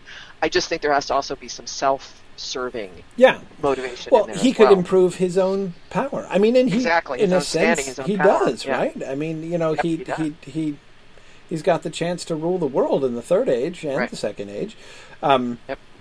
You know, he's, uh, uh, rather than just being, uh, you know, one of Aule's flunkies. Um, I always wondered if he was still devoted to Melkor during the Second and Third Age, but that's something for another time. Yeah, exactly. It's. I mean, you could read the Númenórean story that way, right? When he turns, yeah. uh, because he doesn't turn the Númenóreans to the worship of himself; it's to the worship of, right. of Melkor. Right. Um, so you could see him as see like he's still trying to help Melkor. To so he's still like at least he's still kind of holding a torch for Melkor, right? Uh, in the Third Age, or in the Second Age. But I'm not. I'm not sure. I'm not sure. I, I totally buy that, actually. But you're right. That's, yeah, uh, me neither. Let's say that we'll we'll come back and we'll talk about that in twenty twenty-eight. Um, yes. Uh, yes. The, Write that down, somebody. Yeah, exactly. Please make a note to. So we should return to that in twelve years or so. Um, okay. Anyway, um, so my question then is: if we see Sauron's fall in this way, that is, we see his fall not being tempted by Melkor, but essentially in parallel with Melkor. Um, it's his sympathy with Melkor um, that leads him in the way that he does. What's the actual process, though? Do how do we show him interacting with Melkor? I mean, that is, I, I'm trying to think in practical terms. Like, what scenes do we give him? Do we give Mairon? Um, and uh, and are there are there you know there there, there are going to need to be some kind of turning points that we give him uh, in order to really communicate to the audience what's happening? Well, you know, Mithluin had the um, idea of having him be part, having Manwë take Aule with him when he goes to see Melkor, as Aule would be like the l least sort of like in-your-face companion for him to take with right, him. Right. He's not going to take and, Olmo. And, he's not going to take Tolkos because you never know what Tolkos exactly. is going to say. Right. Right. Right. So then Aule's posse comes along, which is he's not going to take Varda because like romantic yeah. awkwardness. Who oh, needs yeah. that? Right. Doesn't so, want to yeah. even yeah. take that. Yeah. Right. Exactly. So he takes Aule, and Aule's posse comes along, which is Myron and Kurumo. Right. Kurumo. Have I got Kurumo, that right? Yeah. Yeah. Um, so it could be that we don't necessarily have to see Melkor and Sa Sauron interacting prior to this, although I guess we did do that during the Lamp period, period didn't we? Um, but this could be... Did we? If we did do it during the Lamp... Did we do that during well, the Lamp construction? We talked about we it. We talked about it. We talked about it. But it's not necessary. It's not, not necessary. necessary. So this could really yeah. be the first really, time they interact, is I'm really, when he comes to Autumnal. You guys are you guys are really sort of bringing me around to this idea of, like, maybe, like, maybe Sauron starts sort of... sort of kind of doing his own thing and sort of aiding Melkor indirectly, maybe even maybe even without Melkor really knowing it, or at least mm-hmm. without Melkor directing him. Maybe Melkor's aware and secretly satisfied, but like I, I'm kind of liking that. I really like that idea. That would that would sort of that would emphasize a little bit, you know, Sauron's Sauron's kind of own personal uh, villainy right. fall. Um, right. But yeah, this this makes a lot of sense, Trish. Uh, just to kind of have him come along as a part of the retinue. Yeah, which would be that's when he sees Autumno, really, you know, and he and he. This is when he sort of begins to think maybe Melkor's on the right track and Manwë's on the wrong track, especially since he's seeing Manwë humble himself, which he doesn't approve of at all. I mean, it all could happen during uh, that, you know, him being part of the retinue. Yeah, yeah, um, yeah, that could I. I...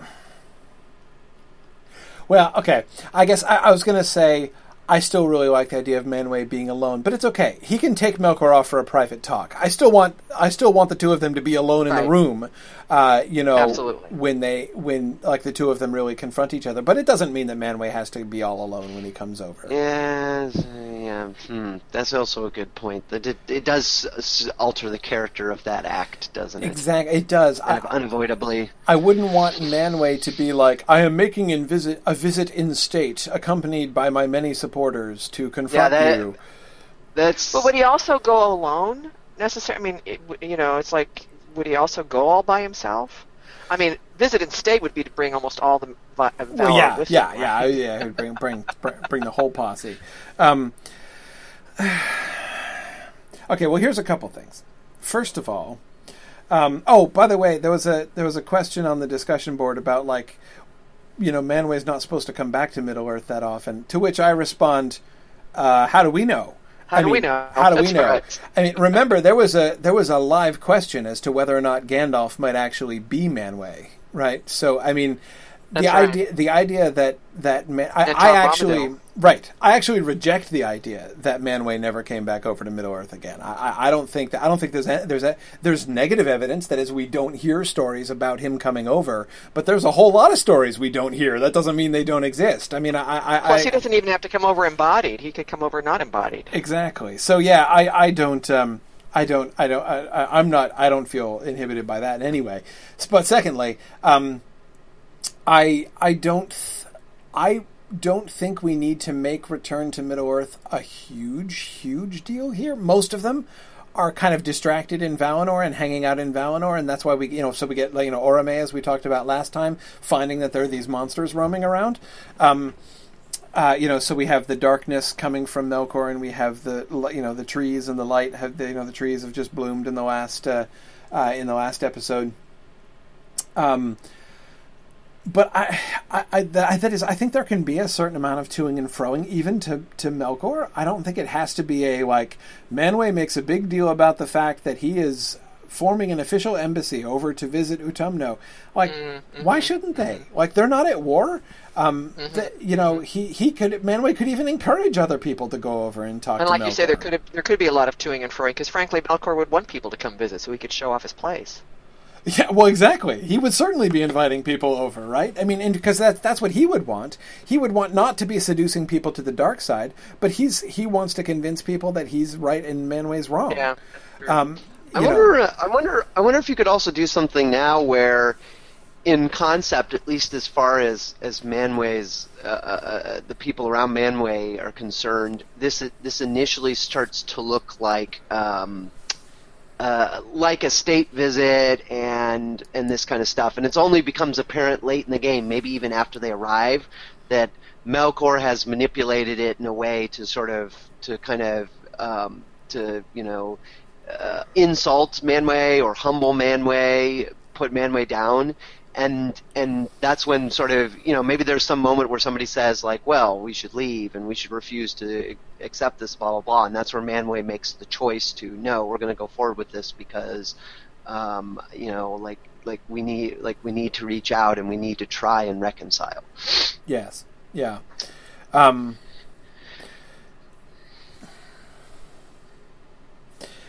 yeah. I mean, yeah, that that is interesting. Um, maybe because it doesn't have to be on Manway's side thought of as a state visit, right? Um, you know, like he could see going over to talk to Melkor as no big deal, right? I mean, not necessarily a big deal. You know, so, you know, like maybe he and Aule are talking about it and, you know, talking about Melkor, and they're like, hey, let's go see him. Why don't, like, all right, fine, let's, let's go over and see him. And, you know, some mm-hmm. people come with him. And then when they get there, Melkor is all formal, right? And he's treating it like right. they're coming to him as supplicants.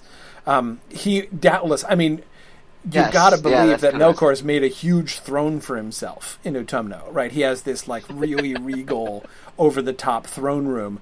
And so they come in to see him, and they're they're kind of... It's like they're expecting to be welcomed at the door and brought into the parlor, right, and given tea, and instead they find themselves, like, coming down this long and imposing hallway towards him sitting up on his throne, right, with a really fancy scepter and whatever. Um, and, like, you know, so people could be uncomfortable with that, to be like, uh, what the heck is going on here?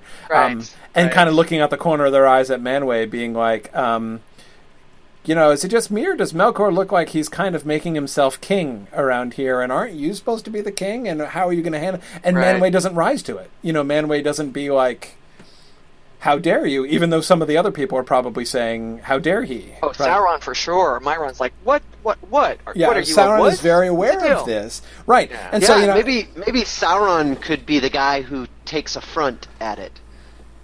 Sauron oh, yeah, could sort true. of be the uh, Sauron could Sauron could Sauron perceives it as an insult to himself as well, and initially, may, you know, maybe he's not vociferous about it to Manway, but he he to somebody expresses a great deal of shock that Manway goes forward. Like yes, like I, right. this could maybe be the, the inciting moment where Sauron, you know, maybe like maybe we could put Sauron on sort of the initial like like opposing Melkor um, strongly. Um, Uh, but but not out of principle, out of pride. And then this is the moment where he looks and sees, yeah, you know, I kind of I kind of like the way this guy does business. Right. Because, right. you know, it, it is actually true.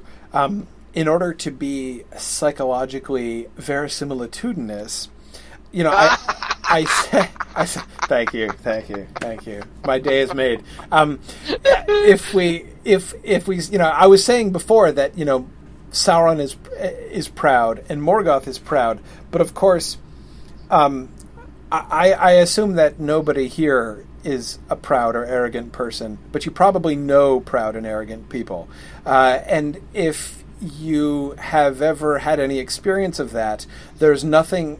It's like one of the litmus tests for pride. It's like you can know that you have an, an issue with pride, that you're, you may well be a proud and arrogant person if other people's pride really pisses you off.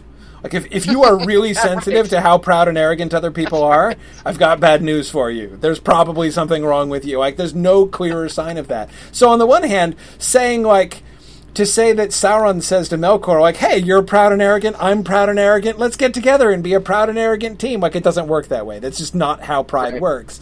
Um, no. So, Dave, you're the way that you're doing this is right. And if Manway is then sort of the pivotal point, right? Um, so he, that is Sauron's first reaction is to be offended.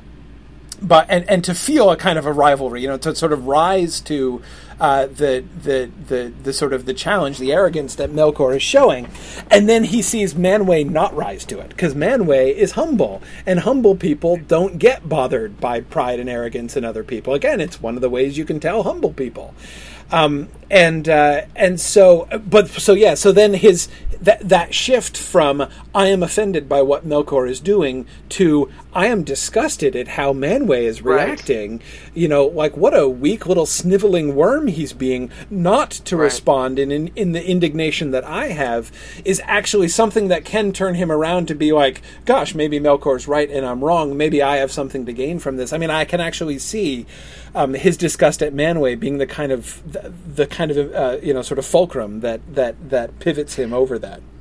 And Kurumo can be his foil in this. In other words, he can be the person that's that Myron is talking to about it, and Kurumo doesn't agree, you know, or, or you know, they're they're peers and they're companions, so there's sort of a, a level of, you know, like confidence between them, and that can really be where we see Sauron's state of mind, what he's thinking in, yes. in his conversation with Kurumo, and Kurumo doesn't agree, or he doesn't necessarily have to disagree all at once, but in other words, over time you see them separating more and more. This is, again, not an original Trish idea. This is Mithluin's idea. She's white hot, that girl.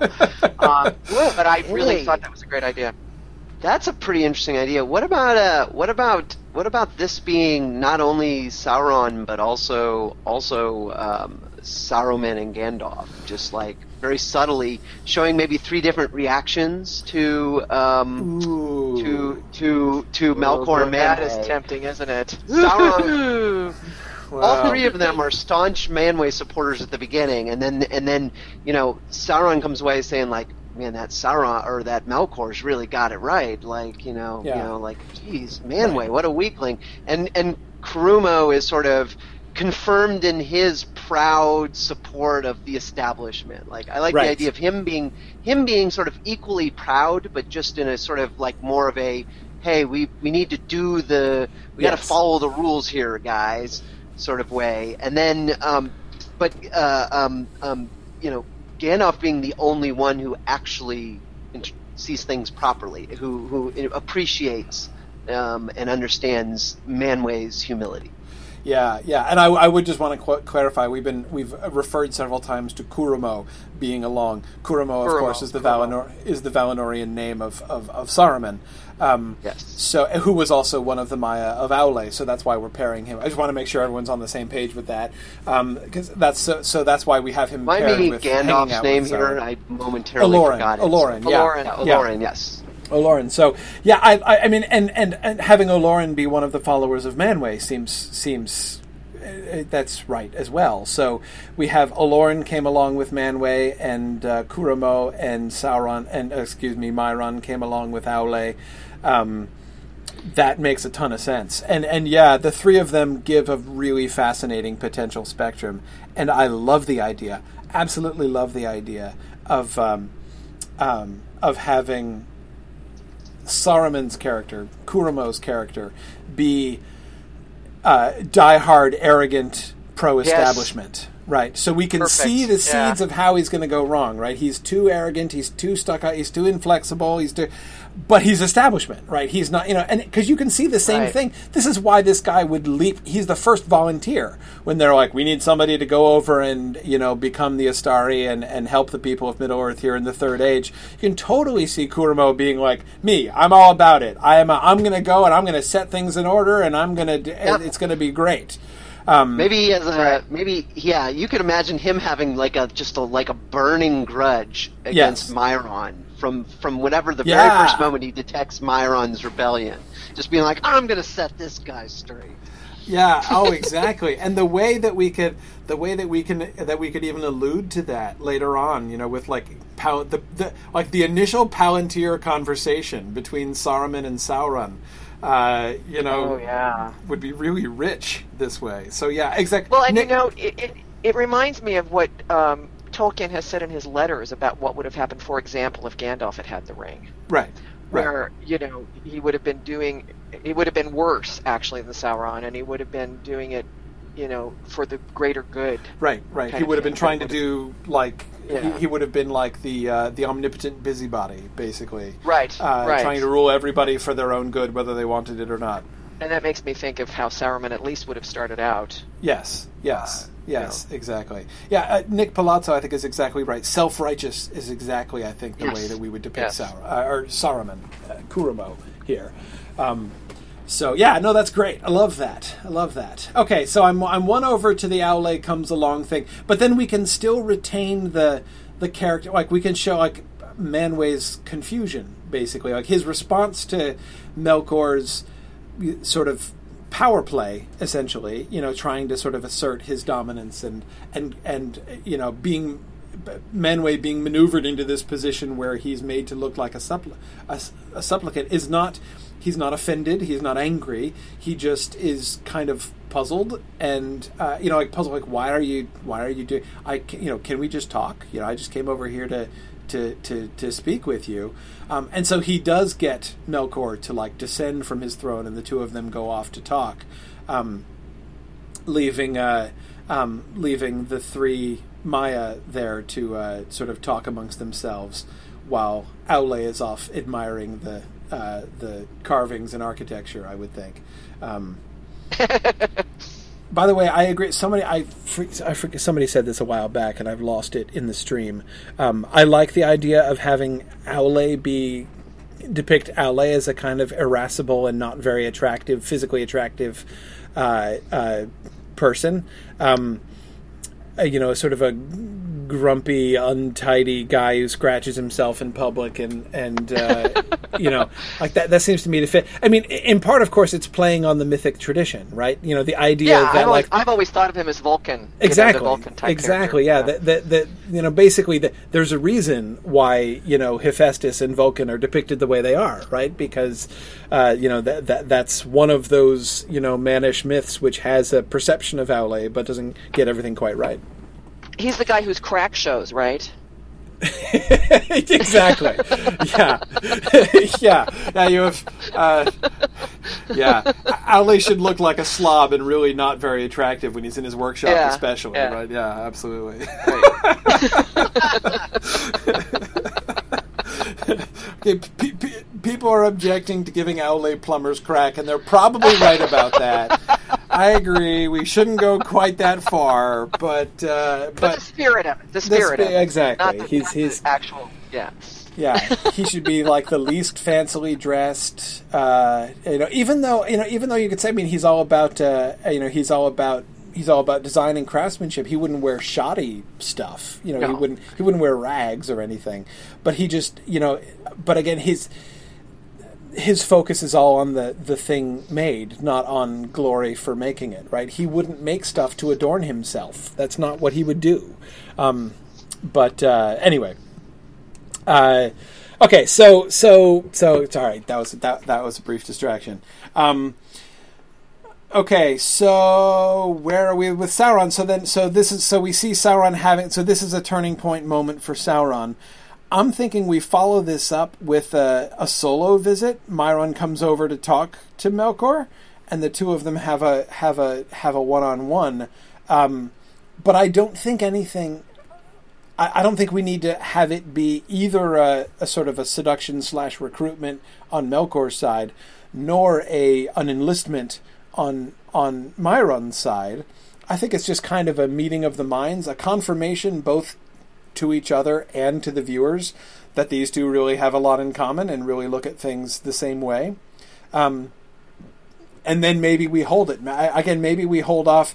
Maybe it's actually not until the battle comes that Sauron really makes his choice. Or even, you know, because it's all, you know. Yeah, that's true. So that, I mean, you know, he could so be a double agent, but not up. necessarily officially a double agent. Right. You know, I mean, exactly. He wouldn't necessarily even think of himself as a double agent. He would just be kind of keeping Melkor apprised. Yeah. Yeah. But not necessarily have completely gone over or something. Yeah, just sort of just sort of keeping up a cordial relationship. But you, you're right, because there are no sides to choose at this point. It's really not until right. Th- now, there's not. Right? I mean, even in Valinor, there are people like Tolkas, uh, as we were suggesting before, who are still very openly pro Melkor and think he's a great guy, and, and, and, and fear that other people are misunderstanding him. Um, So, oh, I think you're right, Nick Palazzo. I think Gothmog would resent Sauron. I mean, he wouldn't like Malron probably from the very beginning, right? Oh, yeah. He like, yeah. He wouldn't like him. Yeah. Yeah, in fact, I, I think that we could have that as a feature of Malron's solo visit. Um, you know, that he comes to visit and, like, basically Gothmog, you know, meets him. And, uh, you know, the Balrogs are really rude to him. Yeah. Seeing him as a potential rival. Right. Um, yeah, I mean, of course, the danger of this scene is I'm this solo scene, as I'm imagining it, is that nothing really happens. I mean, it could just seem kind of pointless if they just come over and sort of shoot the breeze and uh, and and nothing is actually well, accomplished. Again, you know, you could do like it could be. Well, if it's just the two of them, I was going to say you could have Gothmog present, so he could be baiting Myron. I don't know. Yeah, it would. It, we don't want to have it turn into like a dinner with Andre kind of thing, right? Yeah, I mean, it's. I mean, part of what we could do is perhaps just make it short. You know, we don't have to yeah. have a really lingering scene because we're not. We wouldn't be coming to any particular climax there. We yeah. would just want to build the idea of the likeness and kind of willingness to work not, together. I'm not. The at other all... thing is, Melkor could be giving Myron a tour of the place while they talk. You know, I'm so not... there could be a little action. Mm-hmm. I'm not at all convinced that that Myron has to actually interact with Melkor at this point. I think all of the things that we want to accomplish could be accomplished, like could essentially we have a, an A story and a B story. The A story being Melkor and Manwë and like the drama of that. The B story being the ongoing debate between Myron, Kuro, Kurumo, and Kurumo and um, Aloran. Yeah, like and, and that and that we we. that we we can reveal what's going on inside his mind by what he says to those guys. Yeah. Like his outrage at mm-hmm. like like he and he and he and uh, Kurumo will, will both be outraged at, initially at, at Melkor's treatment of Manwë and the reception.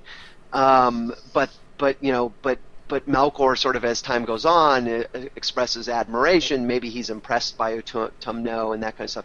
But maybe doesn't receive any actual special treatment or attention from Melkor. Um, I could see, you know, if we're talking about the, there being back and forth, you know, people going back and forth, it wouldn't be a big deal. That what we maybe would see was Myron going to visit Utumno more and more. Mm-hmm. You know, yeah, yeah over be. the next season. Well, yeah. And here's the other thing to remember: if we're calling him Myron, uh. most people like we'll have no clue, yeah. are going to have no idea who that is. I mean, again, is, so but it that's would great, be a reveal. Social media, Twitter will be alive with the.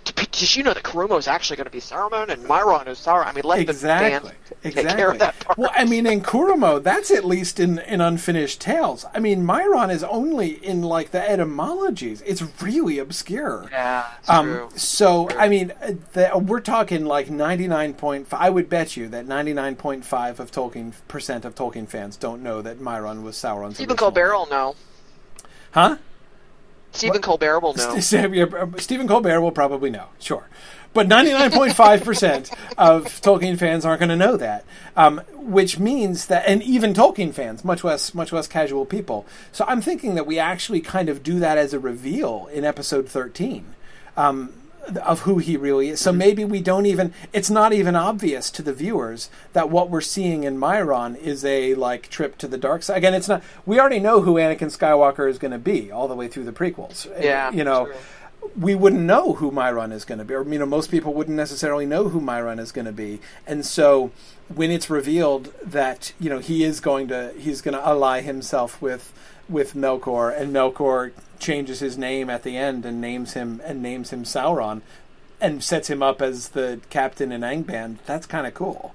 Um, so uh, anyway, yeah, there's uh, there's um, I, I think a lot of uh, a lot of cool. dramatic potential there, but it's one of the reasons why I think we, we keep this plot in the um, you know the, the the development of this plot kind of quiet. I mean, we don't we don't have there be a climactic I'm turning to evil moment until until the end. You know, until the lines really get drawn. Um, how about we don't have much time? We're not going to be able to finish, but I'm going to start talking about Ase. How about Ase? How do we see uh, how do we see Ase? Um, Go and you know. By the way, I'm still I'm still doing. We're still doing sort of fact finding. I want to take after we work out all three of these plot threads: the Sauron thread, the Ase thread, and the Aule thread. then we can sort of figure out how to dovetail these things best together in this set of at least three episodes that we're talking about here. So we may not get, and it might not be until, you know, our um, our our what thirteenth session, you know, when we're talking, when we're scheduled to talk about episode eleven, that we actually map out in detail all three of those episodes. Um, and if we did that, that's fine with me, because again, I'm I'm really seeing these as a unit. Um, but let's start talking about Ase. What what are the sort of the key elements of the Ase story in the book? Is that Ase is offered, basically he's offered power. He's he is he is Olmo's underling, and he is offered the entire realm of Olmo um, if he will serve uh, Melkor, and he takes it, and and he rebels, but his rebe- but he comes back to his allegiance, and he's primarily won back to his allegiance by Uinen, by his wife. Um. What? Yeah, Brian, we'll, we'll talk about Aule next time. Definitely talk about Aule next time. Um. Now, Nick, I agree with you. Uh, the fact that Olmo has emerged as like the hardline anti-Melkor spokesman gives us an obvious in for talking about Ase's rebellion, right? Um, for two reasons. Both because if Melkor considers anybody his enemy, Olmo is going to be at the top of his list, right? So the idea that Melkor would start actively plotting against Olmo makes a, a, all kinds of sense. Um And it does give the the fact that Olmo is kind of the extremist in this sense. Um, you know, he's on one extreme end of the spectrum of the opinion in, in Valinor. Does give the opportunity for, you know, a, a gap between the way Ase looks at things and the way Olmo looks at things, and that uh, you know that Melkor could be kind of taking uh, advantage of that. Hmm. That certainly, that certainly, yeah, that that makes sense. Uh, you're right. Like, like giving him, giving uh, if Olmo is super strong in the direction of opposing Melkor, it gives it gives a natural sort of um, foundation for Ase to sort of push back from or push off from. Yeah, exactly, exactly. Um, it, yeah, I, I, I also I don't I don't know sort of fully what the dynamic is as presented in the Silmarillion, sort of. I don't fully understand the dynamic between Olmo and Ase, but um, but having you know having um, um, you know like, but the sense you get is that that, that there's a pretty clear hierarchy. So maybe there's yes. some maybe that, that gives sort of Melkor his in, also gives Melkor an in. Um, right. You know, like, hey, this is a real really good chance to improve your lot. Right. Right. Yes. Exactly. Um, so it, it's it's essentially, I mean, it's it's it's depicted as the the sort of the carrot that Melkor puts in front of Ase is um, uh, promotion, essentially. Mm-hmm. Um,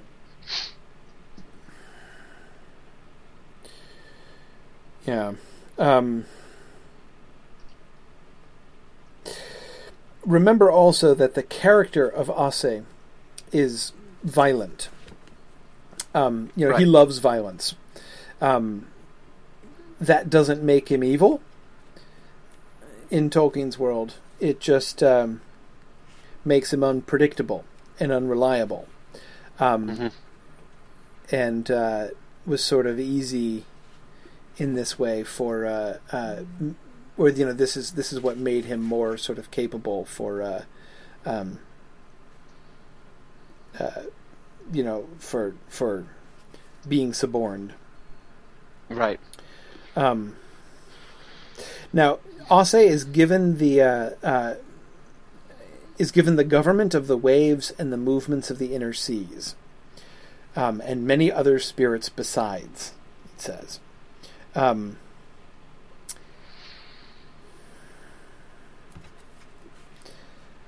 but this kind of goes back to the question about the inner seas and the outer seas. Um,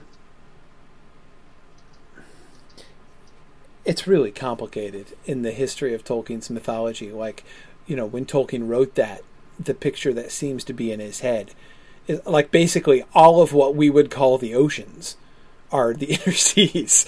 Basically, the outer seas aren't even really water, exactly, uh, in right. his initial conception. It's it's it's it's very complicated, and I am one hundred percent sure that we don't want to go there. Yeah. Um, so that is to say, simply the, the kind of distinguishing of um, of Aussay's realm and uh, you know purview from um, from Olmo's purview is um, challenging in some ways. I mean, waves and tides. It's it kind of you get the sense of him being uh, um, of of him being uh, uh, responsible for like coastal waters, essentially. Um, uh-huh. You know, so like when when a hurricane comes and swamps. You know, and, you know, and, and waves come and break over and damage things. That's Alcé, right? That's Alcé having one of his uh, one of his one of his violent fits.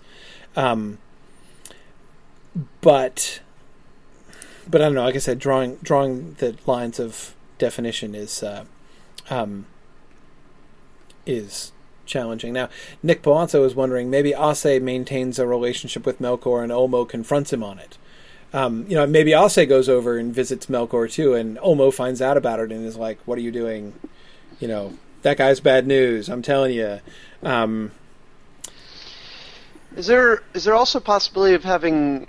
Um, is there also possibility of having um, uh, like like uh, Alcé do something kind of Aule like within the within Ulmo's domain? Sort of, you know, engage in some engage in some. you know, like personal initiative for for making something or doing something or taking a particular decision upon himself. Well, this brings us. Uh, it's chronologically difficult, of course, um, but David Baxter was just sort of pointing to this, and I think it's an important point to consider. One of mm-hmm. the moments where we get some clear tension between Alcé and Olmo is with the island that ferries the elves across to Middle-earth. Remember, when the t- it's time for the Teleri to go, Alcé doesn't want them to go. Um, and so when Alcé finally agrees to, to, to, you know, to bring them over, it's Alcé who roots the island down before they get there. And everyone's like, "Oh, the elves didn't come all the way." And Alcé's like, no, no, I can't bear it. I want to keep them to myself. So, I mean, he has that sort of selfish moment. In the early, I mean, goodness, in the Book of Lost Tales version, Alcé is, like, openly thumbing his nose at Olmo um, in the, uh, in the, with the whole rooting of the island business. Um, mm-hmm. So, I mean, that's a moment where we get really open conflict between them, but of course it's chronologically. There's no way we can work it into season one. It's a, it's an elf issue. Um, right. David's point, when he raised it, uh, the point that uh, David Baxter was making, that, you know, how we depict that conflict between Olmo and Alcé is going to... Um, we, we, it might be good for us to have that in the back of our minds, because, of course, it's going to be very largely influenced by the... Um, the way we treat this moment, you know, his initial rebellion and, and, and reconciliation. Um,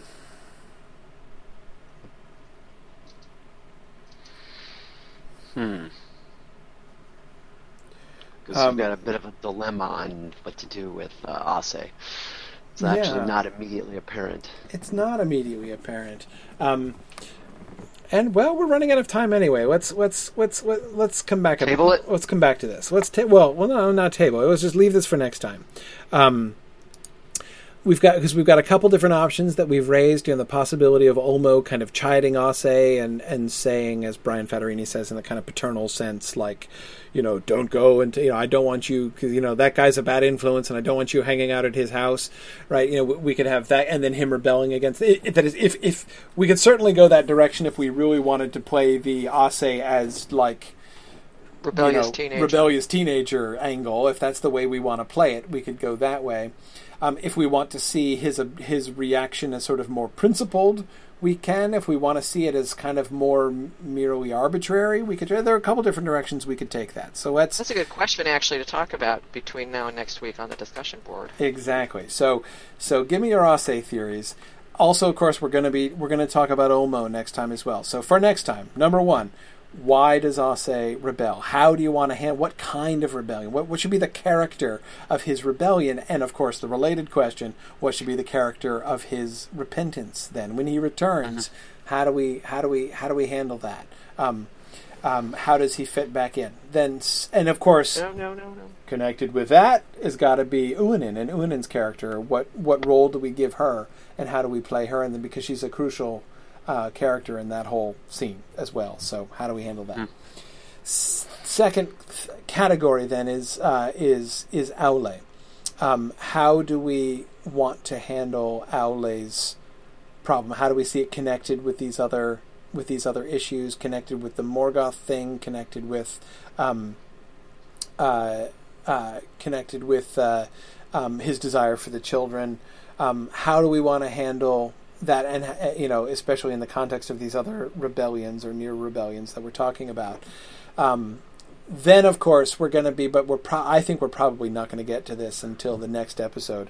Um, but again, begin thinking about how we would want to dovetail these things together, how we would want to structure these three episodes.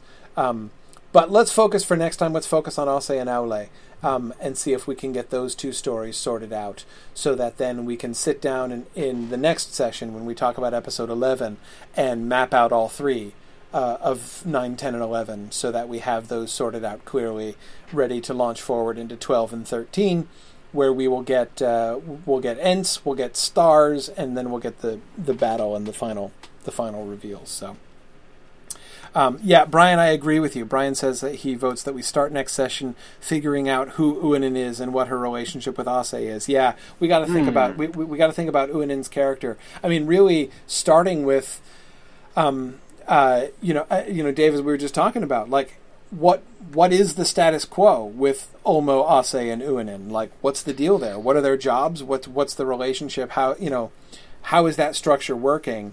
Then how's it going to be shaken up, and how's it, and in in what sense, and on what terms, and in what manner is it going to be restored? Um, uh, so, so yeah, those are those things are all all related. You know, it's it's funny because from a distance, all the way through this season, whenever I've thought about the rebellion of Aussay, I kind of have just been kind of throwing it in there. It seemed to me like an easy one, you know. Um, yeah, I mean, it's like a subplot that. You know, from a distance, I was thinking it was a subplot that pretty much writes itself. As we get closer to it, I'm having a harder time with it because it's yeah. really kind well. It of, seems yeah. sort of big picture. It's quite straightforward and simple because we know what happens. But actually, fitting it into sort of the the story that we're telling is a little more complex. Yeah, especially fitting it into like the psychology of of the you know the characters that we're building. That's that's to me the the most tricky element of it. Um, mm-hmm. We can't just have him be a mindless, you know, like mindless, crazy, uh, violent guy who gets wild for power and then decides actually he's fine, he doesn't need it. Like, how do you make that convincing? How do you really? How can we? Uh, how can we really show that in a way that makes sense and fits with this other stuff? So anyway, okay, um, let's. Um, so we'll do that next time. We'll talk. We'll we'll talk about Aule. Uh, next time, we may or may not finish Aule next time, but that's okay. If we need to, we can finish Aule the next time, and then we'll map out all three. So, but focus on Aussay and Uinen.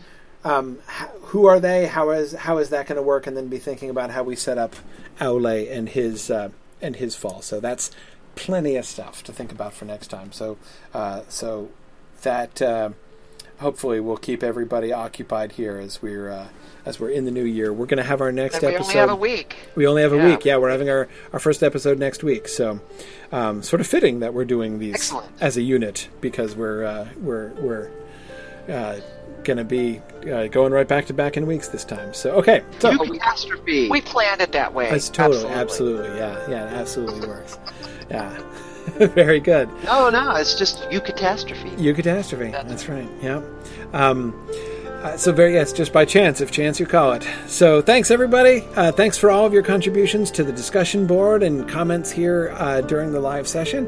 I really appreciate all of your thinking, which has really uh, certainly helped me in my own thinking about all this stuff. I really rely on uh, on you guys. So thanks for that. And as always, thanks for listening and Godspeed.